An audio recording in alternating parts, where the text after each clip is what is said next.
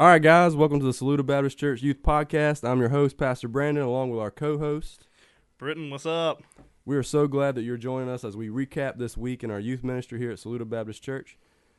For this episode, we have a special guest with us, Noah. So, Noah, introduce yourself. What's happening, people? Noah is one of our students in our youth group, and he's going to help us out on a few segments. So, we're going to jump right in to our first segment, which is the Scripture of the Week. So each week we go through different Bible studies, and on Wednesday night right now we are going through the book of Nehemiah. So we are actually in Nehemiah chapter 6. So as we have been going through this book of Nehemiah, we're talking about the idea of being restored. So Noah, what comes to your mind when you think of restored? When you restore an old vehicle, take it from its previous crappiness to its former glory. Yeah. The Plymouth. Yeah, so that's it. You know, so whether it's a vehicle or a painting or a house, people restore all kinds of things. But taking it from, you know, a place of brokenness to where it once was, to its former glory. And, you know, we think about this idea of restoration. Each and every one of us have fallen from a place of being in a perfect, good relationship with God. Because of our sin, we've fallen away, and so we need that restoration in our own lives. And so that's what Nehemiah is all about. You know, we're going to see this idea of them rebuilding a wall, but more than just seeing them build a wall, we get to learn some spiritual insights on how we are restored. So in chapter 6, it starts off with some amazing news. They've been building this wall, and there's an update that kind of goes out. And we see right at the beginning, in chapter 1, it says that they had rebuilt the wall. So you look in chapter 6, verse 1, it says they rebuilt the wall, and there was no gaps left in it. But they haven't done any doors or gates. So, you know, this is an amazing feat. They were doing 2 months. 2 months of building the wall, and they already had it completely done. No gaps, no damages. Could they come work on our roads? Right. Do some stuff around my house, but you know, that was all God, right? And so immediately in verse 2, we see that their enemies start to attack them again. So this entire time, they have been under attack, like physical attacks. Nehemiah and them were ridiculed. You know, they were just attacked and tried to get their building project stopped on many different levels. And it's no different here. And so in verse 2, we see that they are trying to stop them again. But they change their tactics, right? They're not trying to, like, physically stop them. They do something a little bit more sneaky, right? You know, they bring in the covert ops. So verse 2, it says, they sent him a message. It says, come, let's meet together in the villages of the Ono Valley. They were planning to harm me. So what they wanted Nehemiah to do was to go to this valley, Ono Valley, which was west of Jerusalem. So if he would have went to that meeting, Noah, what would he have been doing? He'd been leaving where? The safe place. Yeah, leaving the wall that he just built. So now his enemies are like, hey, man, we can't get you to stop. You're almost done with the wall, but we want to meet with you, but leave the protection of the wall you just built. How did they think that was going to work? Right. But, you know, so, like, that's not big-brained at all. And then not only that, we just read that he wasn't completely done. So, like, okay, leave the protection that you have and don't stop. Yeah, stop. Don't finish. Stop doing what you're doing. And so we see very quickly he responds in verse 3. You know, he's like, so I sent a messenger to them saying, I'm doing important work and cannot come down. Why should the work cease while I leave it and go down to you? So he's like, he recognized the importance of what he was doing. He knew that God had a job for him to do, and he knew the enemy wanted nothing more than to stop him from doing what God wanted him to do. And it's the same for us, right? If we're following God, if we're doing things for him, the enemy, Satan, wants nothing more than to stop us. Like, he wants to stop us. He wants to slow us down. He wants to get people to discourage us. That's what he wants. And so these guys, Samballat, Tobiah, and Geshem the Arab, they sent him this message 4 times. It's like, hey, come meet us. Hey, come meet us. You know, kind of like a wolf in sheep's clothing thing. Hey, just come meet with us. We want to talk to you. And then in verses 5 through 9, they switched it up. They sent a messenger with this, like, open letter. And what an open letter was, I know, Noah, you probably don't do Facebook. Right? No, not at all. But on Facebook, you can write on someone's wall. And Britton, you can explain to Noah what happens when you write on someone's wall. So when you write on somebody's wall, that person not only gets a notification, but any of your friends can also see, and then they can also write stuff, which can sometimes get very, very aggravating because, like, birthdays and stuff like that, I just want to put my phone to the side and not mess with it. I'll be honest, whenever I made the post when my daughter was born, I think the next time I looked at my phone, I had like 100 or close to 200 notifications of people liking and commenting, and I was like, wow. Yeah. So your wall's not private at all. No. Now, Facebook has a, you know, you can message somebody, right? That's instant messenger. Yeah. So instant messenger, it's kind of like on Instagram, a DM, right? If you do that, that's private. So this is kind of like, instead of them sending Nehemiah, you know, a message, right, a private message, they posted it on his wall. And basically what they post on his wall was like, hey, man, we hear that you're trying to become king and you're building an army and you want to take over the king. Will you come and talk to us before you do that? We don't want you to do anything stupid. Total lie, right? Bro, just smoke screen. Just throwing out lies out there. Like total lie, complete lie. They were just trying to get these rumors started against Nehemiah. And again, sounds like current politics. Right. But it was completely to slow him down and to stop him, right? So think about a time you've had rumors spread about you. Like, don't share it. I'm not asking for that, but our first reaction when someone's talking bad about us is to what? Defend ourselves, right? No, that's not true. Like, start trying to attack them, the accusation. Real world, I'm going to go fight them. Right. Biblically, no, you're not supposed to do that. Yeah, but if you think about it, the whole point of someone spreading rumors is they're trying to get underneath your skin. And they want to slow you down. And that's what Satan wants to do, right? He wants to stop you from the work. But Nehemiah, he again, in verse 10, he responded, or in verse 9, he responded the right way. He realized that they were just trying to slow him down, and that was not going to happen. And so now we get to verse 10 through 14, and they have an even different tactic, right? There's this prophet, I guess you could say he's a prophet. His name is Shemaiah. And so the enemy sent him to tell Nehemiah that his life is in danger. And since his life is in danger, that he needs to go and hide in the temple. That's what they want him to do. They want him to hide in the temple. And if anyone other than a priest entered into the temple, they were disobeying the law of God. So think about what they were trying to get Nehemiah to do. They're going to isolate him. Yeah, well, they're trying to get him scared for his life and then get him to run away and disobey God. Because God said, do not go in the temple if you're not a Levite. And so that's what this false prophet was trying to get them to do. And so basically Nehemiah, the way he responds in verse 11, he's like, should a man like me run away?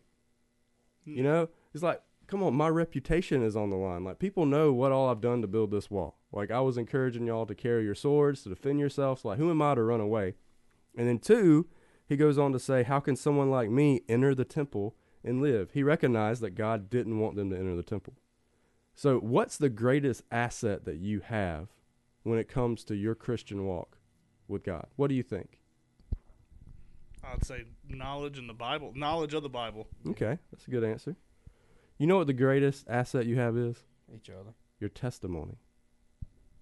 Think about it. Like, that's one thing that no matter what happens to you, your testimony is yours, and no one can take it away but you. Amen. And that's what the enemy wants you to do. And that's what they're trying to get Nehemiah to do, was to damage his testimony, damage his reputation. I think about that old Sunday school line you hear, right? You know, you may be the only Bible that someone ever reads. Yeah. What if you're a horrible Bible? You a Bible of 3 pages. Yeah, like that's like the saying, actions speak louder than words. You got to show it better than you can tell it. Exactly. So that was what the enemy was trying to do here. Attack his reputation. And then to finish off chapter 6, we see in verses 15 through 19, the enemy tries one more thing, right? They're desperate.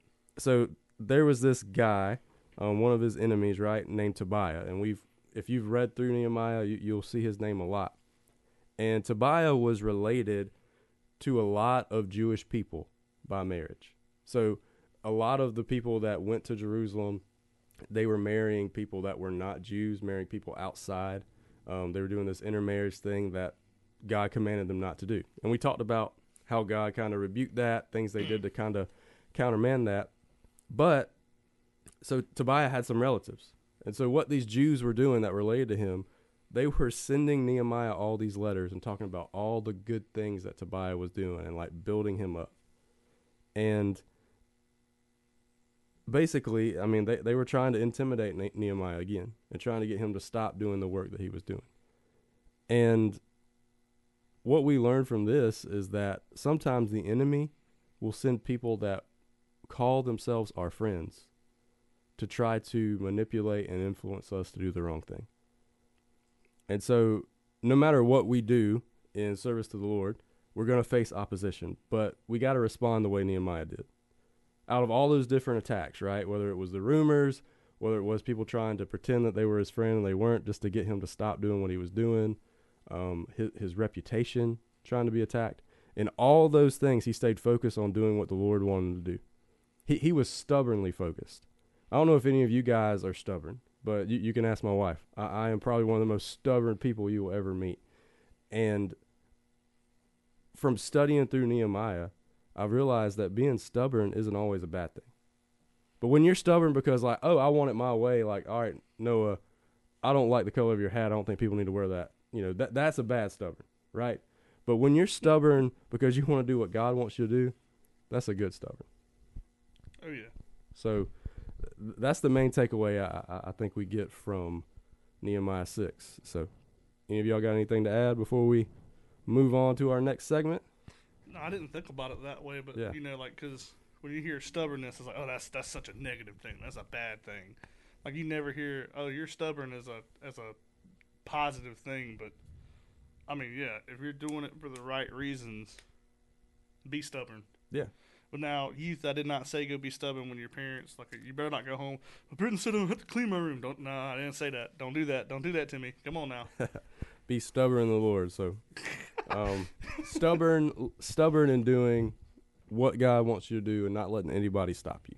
That's what we're talking about. But all right, so let's move on to our next segment. Britton, you want to introduce what this segment is called and what it's all about? All right. You ask, we answer is our new segment. You want me to go ahead and go for ask it, bro. The question? Yeah. All right, I'm going to ask you. Okay, so we had a youth ask, why did God place the tree of knowledge of good and evil in the garden? All right. So why did God place the tree of the knowledge of good and evil in the garden? So that's a great question, right? And we see that very, very early on when you're reading through the Bible. You know, you see that in Genesis. But what we're essentially asking, and I think it's important to know what you're asking, is why did God plan to do things the way that he did? Like you're questioning God's plan. Right? Yeah. You could come at it from a couple different angles, like, oh, well, you know, why did he place the tree of the knowledge of good and evil? Like, oh, he set them up to sin, or did he want them to sin, right? Why did he let Satan in the garden? Yeah, you know, but essentially it's like you got to boil it down to you're questioning how God planned things. And so I think before we actually try to answer this, we need to remind ourselves of two things. So the first thing, we need to realize who we're talking about. We're talking about God's plan. We're talking about God, the all-powerful creator of the universe, right? He does not answer to us. He doesn't ask for our approval. He doesn't seek to justify his actions to us. He's the creator, right? He doesn't need Noah to approve of what he's doing. And second, we're talking about God's plan for the entire world that he created. God hasn't revealed every aspect of his plan to us. We can only know what he reveals to us. And even if we do not understand his plan or approve of it, we're still subjects to his plan because he's God. He's a creator. But there's a verse I want to read before we really jump into the answer. Deuteronomy 29:29. It says, "The hidden things belong to the Lord our God, but the revealed things belong to us and our children forever, so that we may follow the words of his law." So this verse, just let it be a reminder to all of us that God hasn't revealed every single thing about how he created or why he created everything. There's going to be mysteries. The Bible talks about in other places that there are mysteries that only God knows. that we're not going to know. But the things that he has revealed to us, he's revealed them in his word so that we can know him and follow him. And so it's important for us to know that we might not be able to truly have the answer that we're looking for, right? Well, if your real question is, why did God allow sin to enter the world? You know, did God want Adam and Eve to sin? Well, was it their fault? Like, I don't know if I'll be able to fully give you the answer to that, but we can reveal to you what the Bible says. So now let's tackle the question. Why did God place the tree of the knowledge of good and evil in the garden? Well, there's a few things we can know for sure that God has revealed to us. So after God created everything, Noah, what did he say about what he created? It was good. It was good. And in Genesis 1:31, God stepped it up a notch, and he said it was, do you know? I do not know. Very good. Very good. Right? So Genesis 1:31, everything he created was very good. What did this also include? The tree. The tree of the knowledge of good and evil. So the tree was not the source of evil or the root cause of evil, because it was good. The source of evil, the root cause of evil, we find that in the choices of Adam and Eve and the serpent. So that tree was good. We know that. We know that for a fact by reading the scripture, that the tree of knowledge of good and evil was good. Second thing we can know for sure is that Adam and Eve were placed in a beautiful garden. They were created to be very good. They were given a purpose. They were given instructions on how they were to live, what they were to do. Does anyone know what their purpose was? Wasn't it to name the animals and then multiply the earth? That was part of it. So subdue the earth. There you go. That was the naming of the animals, and then also be fruitful and multiply and fill the earth. And so they were given a purpose. And the garden that they were in was good. They had everything that they needed. Didn't have to work for it either. No. It was just there. But they were supposed to work, subdue it, but they had everything that they needed. It wasn't like, oh, let me go find, you know, plants to harvest. Like, it was there. They had all they needed. They should have trusted God and not eaten from the tree, but they didn't. Like, it wasn't like, oh, they were starving. You know, they weren't like starving, and the only source of food they had was this tree because they had an abundance, right? In Genesis 2:16, and this is going to roll into the third point, they were told they were free to eat from any other tree. God provided for them. Not only were they in this beautiful garden where they had everything they needed, but all their needs were provided. They had all the trees that they could eat from. But they were told not to eat from just this one tree. They had an abundance of food, but they weren't satisfied, right? They weren't satisfied with what God provided. They wanted that thing that they couldn't have. So, our fourth point, God made it very clear what the boundaries were, right? It wasn't like, oh, this tree is off limits, but they didn't know that. Like, we know that he made it very clear, you know, this is the tree that you cannot eat. And he also made it clear what was going to happen if they chose to disobey. Like, he said, hey, if you eat from it, you will surely die. Like, he made that very, very clear. They knew the rules, and they knew what would happen if they broke the rules, yet they still chose to violate them. So this brings us to our fifth point that I think we really need to address here. When God created Adam and Eve, he wanted them to have freedom. He wanted them to have choice. So could you imagine not having a life where you had freedom? Like, could you imagine that? But like half of them are like, oh, yeah, I can. Like, Mom won't let me go and hang out with my friends. Right, yeah. I can't drive my car over here. Like, we have authority that we have to submit to, but, I mean. Like North Korea, they have a dictator. They can't do anything. Yeah. They can't even leave the country half the time. Yeah. I'm glad, like, not to go off the track, but, like, you know, because I saw something online about that. There has to be a picture of their dictator in every single room of any building. Mm-hmm. And the kids are also encouraged that, like, the leader, he is your father. Who you stay with isn't. So if your parents talk negatively about him, they're encouraged to turn their parents in.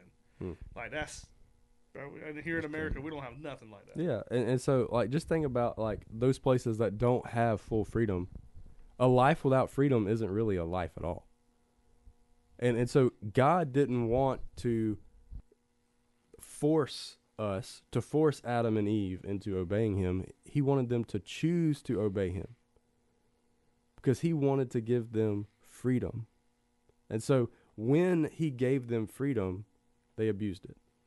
And so the last point I think we can know for sure that God has revealed to us is that God had a plan that was far bigger than the garden. You know, God planned from the beginning to redeem his people and creation. And that would not have happened if the tree would not have been in the garden.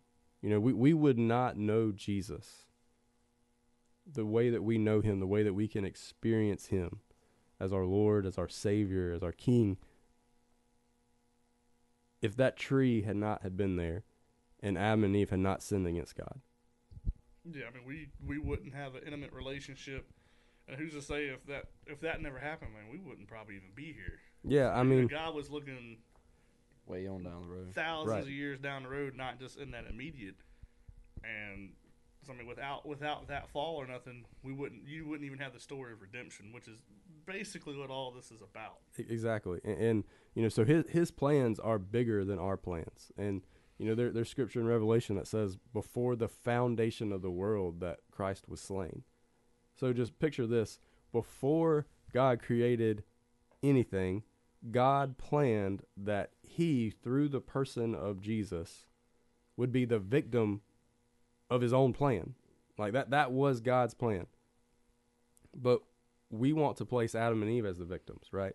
Like they were the victims. Like, oh, they were tricked, or oh, whatever. Well, if the tree wasn't there, this wouldn't have happened. But or the classic, oh, if Adam would have been a man's man, he would have stopped it. You know,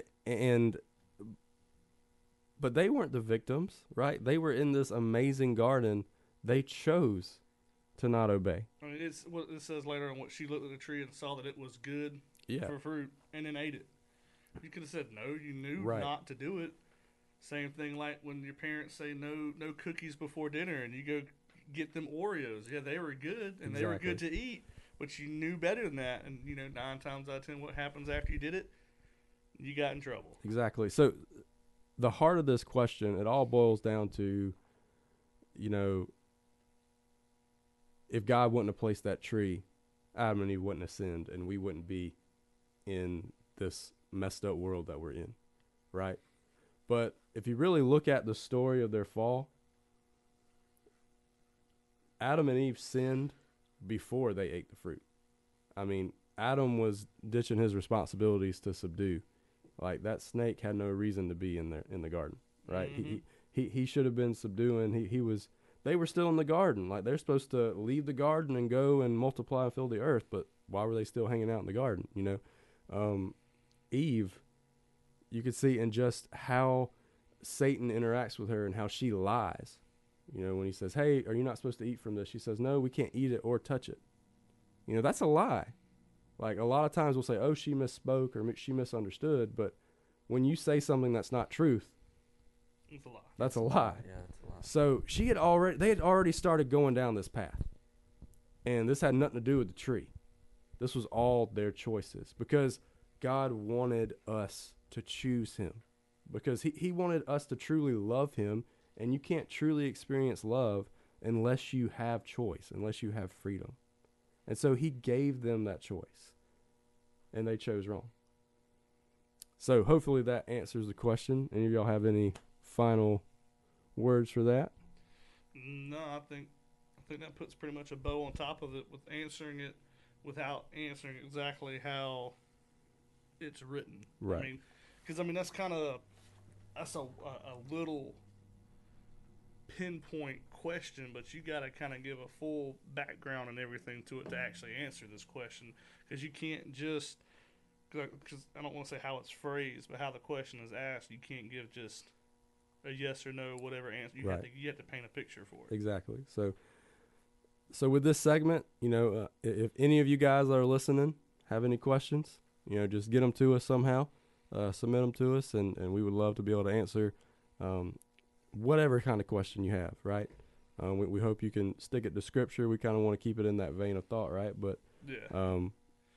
Any questions you got, we want to try to answer them. And next episode, we may have more than just one question. Yeah. Or are you going to stick to just one? Well, this one was a little bit more in-depth. In-depth. Yeah, so it'll just depend. We might pick a couple questions each week. It'll just depend. So, all right, we got one final segment. So, Britton, what do we got? All right, we got our guest interview, which we know from the beginning who our guest person is. And all the youth listening, you know them, you love them, you've seen the Plymouth, you jealous of it, everybody wants it. Most of them love me. Oh, everybody loves you, man. It depends. But no, we got our good friend Noah here with us. And do not be confused with my daughter Noah. No, it's the sexy Noah Berry. Or the other Noah, Orange Crush. Yeah, that's the good Noah. Noah Berry. How do y'all say Noah Berry? I don't know how do y'all say it. Yeah, there you go. God. Hold on, here we go. Noah Berry. So during this segment, we're just going to hopefully have a lot of different guests, some of our youth, maybe other people to come and join us. But when Noah expressed his desire to be on the podcast, I knew that this episode was the one for him to be on. And why? What's happening this Sunday, Britton? So Super Bowl. It's going to be the Super Bowl, right? And so, you guys probably don't know this, but in the Super Bowl, Chiefs. We have the Chiefs. Kansas City Chiefs, baby. And the Niners. The 49ers. Red Kingdom. And we are, I'm like in the middle. It just feels like I'm Brandon's just there. Me and him are the two hard. I'm a Taylor Swift football fan, all right? That's who I want to win. Hey.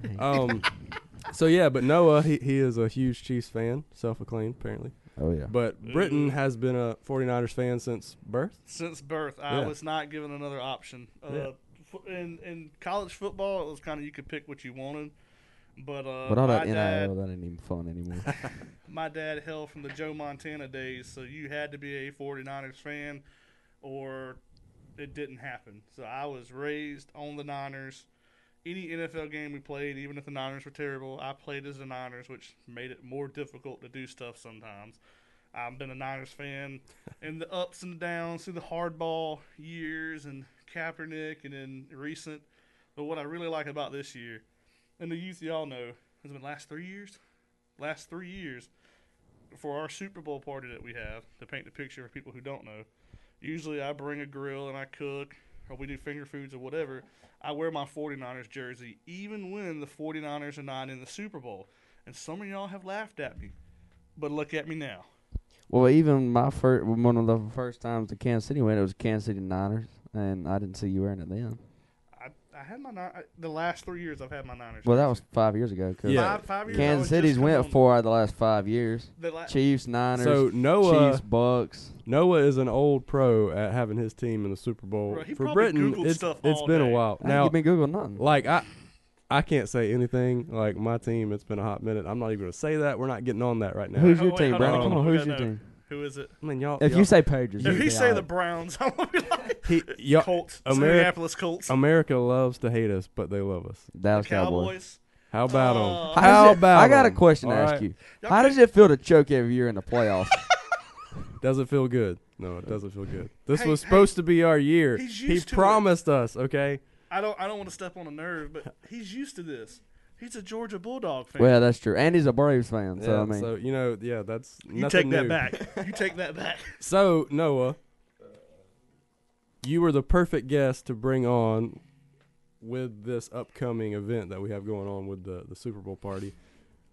What is something that you enjoy most just about our youth group doing that event? Because there was a while we didn't do it.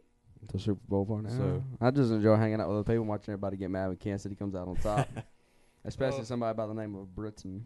There you go. I'll tell you what, I'm not gonna get mad because it's just a game. I have my heavenly treasure stored somewhere else, in Jesus. No matter who wins at the end of the day, we all got God. Dude, Jesus, I'm a Carolina fan. Right. I'm used to losing. Okay, well, that's we lose. This is nothing but another game. All right, we're gonna live next year. All right, I don't get caught. I don't get too bent out of shape. Now, let's say if there's like a blatant miscall or something like that. Y'all will hear me. I can guarantee it. Oh, we know we'll hear you. Okay, but Noah, he brought up a really good point, man. Like, one of the reasons we do the Super Bowl party. And I've had people ask me, like, hey, you know, why do y'all do that? You know, it's for the fellowship. You know, there's just something about being here, being in the youth room, being with, you know, all your friends, all the other people that fellow believers. Yeah, that just being able to enjoy something, even if you don't like football. Like I would say, at least half, at least. It's probably more. He couldn't name one football player, and he still comes out here and has a great time. Most of the kids here are not even watching the game, right? We got ping pong. Yeah, they're just hanging out. Now they might watch the halftime show. Yeah, well, I don't even know who's doing it this year. Lord, I know his name. They said it earlier today, and I forgot. Yeah, it's not. I'll have to look it up, but you know, that fellowship is just something you can't beat. You know, because a lot of times we think that we can only have fun outside of church, we can't fund in church, but that's why we do this, you know. And I don't even think you guys realize this, but the past 2 years since we've been doing this, we've had about 8 youth come and join our group because of that, right? Because of the Super Bowl party? Yeah, they came to that. It's a safe, fun thing to come to. Yeah, exactly. Yeah, hang out. We got good food. Yeah. You got food. You got games. You got lively football. Characters like me and Noah there. Exactly. I mean, we should pay admission for people to come, honestly. Exactly. I mean, with this much entertainment here, I would charge $5. Yeah, but, you know, we've had at least 8 youth that I know of. I can name them. I'm not going to name them. That their first experience with the Saluda Baptist Church youth group was the Super Bowl party. Well, and that's wild. Sorry the Chiefs won all the time, but, I mean. You know, it is what it is, but. So, you know, I think if you're out there and you're like, hey, you know, my church doesn't do this, or, you know, you've had bad, hard feelings with doing a Super Bowl party, or you've had, you know, the people scare you to death, right, with all the legal stuff. Like people say, oh, you can't call it a Super Bowl party. I'm like, well, you can. You can't call it a Super Bowl party. You can't charge admission. You can't do it somewhere that you don't normally meet for church. You can't. I can't bring. We have a huge inflatable screen that we own for the church. But I can't use that because that would be violating what the Super Bowl has allowed. But we can host viewing parties. The Super Bowl has allowed it. We can't use their logos. You know, we can't use the team logos. Who's spending money on the logos and decorating anyway? Exactly. You know, but a lot of churches have been scared, right, by the man, you know, that we can't do a Super Bowl party, or we have to call it the big game party, or we have to call it the Super Bowl. Yeah, but you know, that's not the case. Like legally, you know, do your research. But I have, and we can, as long as we meet where we always meet. We use the screens we always use, and we're good. You know, we actually have Bible studies going every Sunday at 6 anyway. So we're even. Why aren't you here? Yeah, plug in, come join us. Says the guy that hasn't been to one yet. I had a kid, okay? I'll be here because this Sunday I'll be here for this one tonight. He'll be here to watch the Niners lose, but other than that, there like I do come. It's just I've been MIA, missing in action, like the Niners do. All right. This will stay between us three until the kid's here. Sadie's coming next Sunday. Yes, let's go. 2 little baby girls gonna be here. As in the Sunday the Niners lose, or as in. Today. Oh, okay. No, I'm thinking, and this, and I may do it, I may not. I'm thinking about grabbing one of her onesies that are blank and put on. I'm here for the bass player or something like that. Nice. So yeah, something to look forward to. You know, as you're listening to this, as it drops. But as you can tell, Noah very, very passionate, very knowledgeable about football and other things. But before we wrap this thing up, I want to let Noah have some final words. What you got for us? Really? I don't know what to say now. You're the one put on the spot. I know. We got him to be quiet. Is that a trick? Let him have. We figured it out. We cracked the code. Ladies and gentlemen, we got Tony, Katie, if you are listening, they don't have Spotify. We have figured it out. We are on Apple Podcasts. We are on Amazon. They don't have that either. Anyway, going to be on YouTube shortly. Yeah, that's the only place I can get it. I will record this on a CD and hand it to them. If it takes it, I'll get one of those. What's it, an 8-track? The old. I'll get that for them. Oh yeah. I know what you're talking about. They go on the old TVs like that one. Yeah. Wow. I'll record it and I'll give it to them. Hopefully they don't get mad at me for that. All right. Well, so as we come to a close, I feel like we kind of have to talk about today a little bit, right? So. We record these podcasts on Sundays. So today we had our Youth Sunday, which was It's a great time. I mean, yeah, it was Sam awesome. Did a wonderful job. Everybody else did great. I heard a lot of positive stuff. I heard the music was really, really good. The message was really, really good. Dare I even say it, I might have heard some people say that they prefer to youth Sunday over every other Sunday. I did not hear that. So shots fired. For sake of my job security, I'm going to go ahead and say that was false. But anyway, it was a good time. Independent fact checkers had to check that, and it was false. As Pastor Jeff said, it's good to know that the kids of the church will be there, or that honor acts for God, and yeah, like they're good foundation. My big thing is thinking about the youth. A lot of times you have your teenagers, youth, whatever, students, whatever you want to call them. They're not very active, right? Like they're the church of the future. We love to say that, and I'm not harping on that. I'm not saying that's bad to say that. But they're also not really serving now. But what we have is our youth, our students are serving right now. Gives you the opportunity to serve while you're young. Yeah, not just this Sunday, but every Sunday. Count from last Youth Sunday to this Youth Sunday? This Youth Sunday was a lot more. This Youth Sunday was 248 people. Well, yeah. I'm not mean out there in the crowd. I meant like. But we had more youth service. Oh, youth period. I don't know. Yeah, we had more youth that participated this year, so that's awesome. That might be something to go back and look up. I want to say I heard someone say we have like close to 20. Last year or this year? No, this year. We had way more than 20 this year. Yeah. Sitting in the choir alone was 20. That's not counting people who were doing stuff. Yeah, I'd say we had close to 40. Yeah, so we'll have to check that out for sure. But it's just it's a great time. For those of y'all listening that don't know, our Youth Sunday. For our church, our youth do everything, from greeting to leading worship through music to the preaching to taking up tithes and offerings. They do it all. The children's stuff, they're teaching the children in children's church, everything. And, I love it. Noah made the comment, hey, we should do this every Sunday. But a lot of the times our normal worship feels like that. Because you look on stage, bro, and what do you see? Praise band, they're playing nothing but kids. Most of our praise team is youth, and even like children.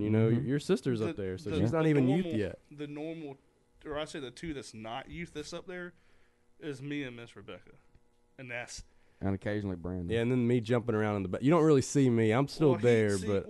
Brandon is my all-star clutch player. Yeah, I was just like, do it all. He does drums, sing, bass, sings, guitar. His bass needs a little work, but it's okay. It's passable. You haven't even heard me. All right. I watched it, bro.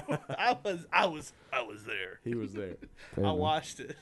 But yeah, so today it was a good day, man, and so I'm fired up and Also, just recording this podcast. This has been something we've been dreaming up, talking up for a while. So just being able to make this happen. And so hopefully it has blessed you.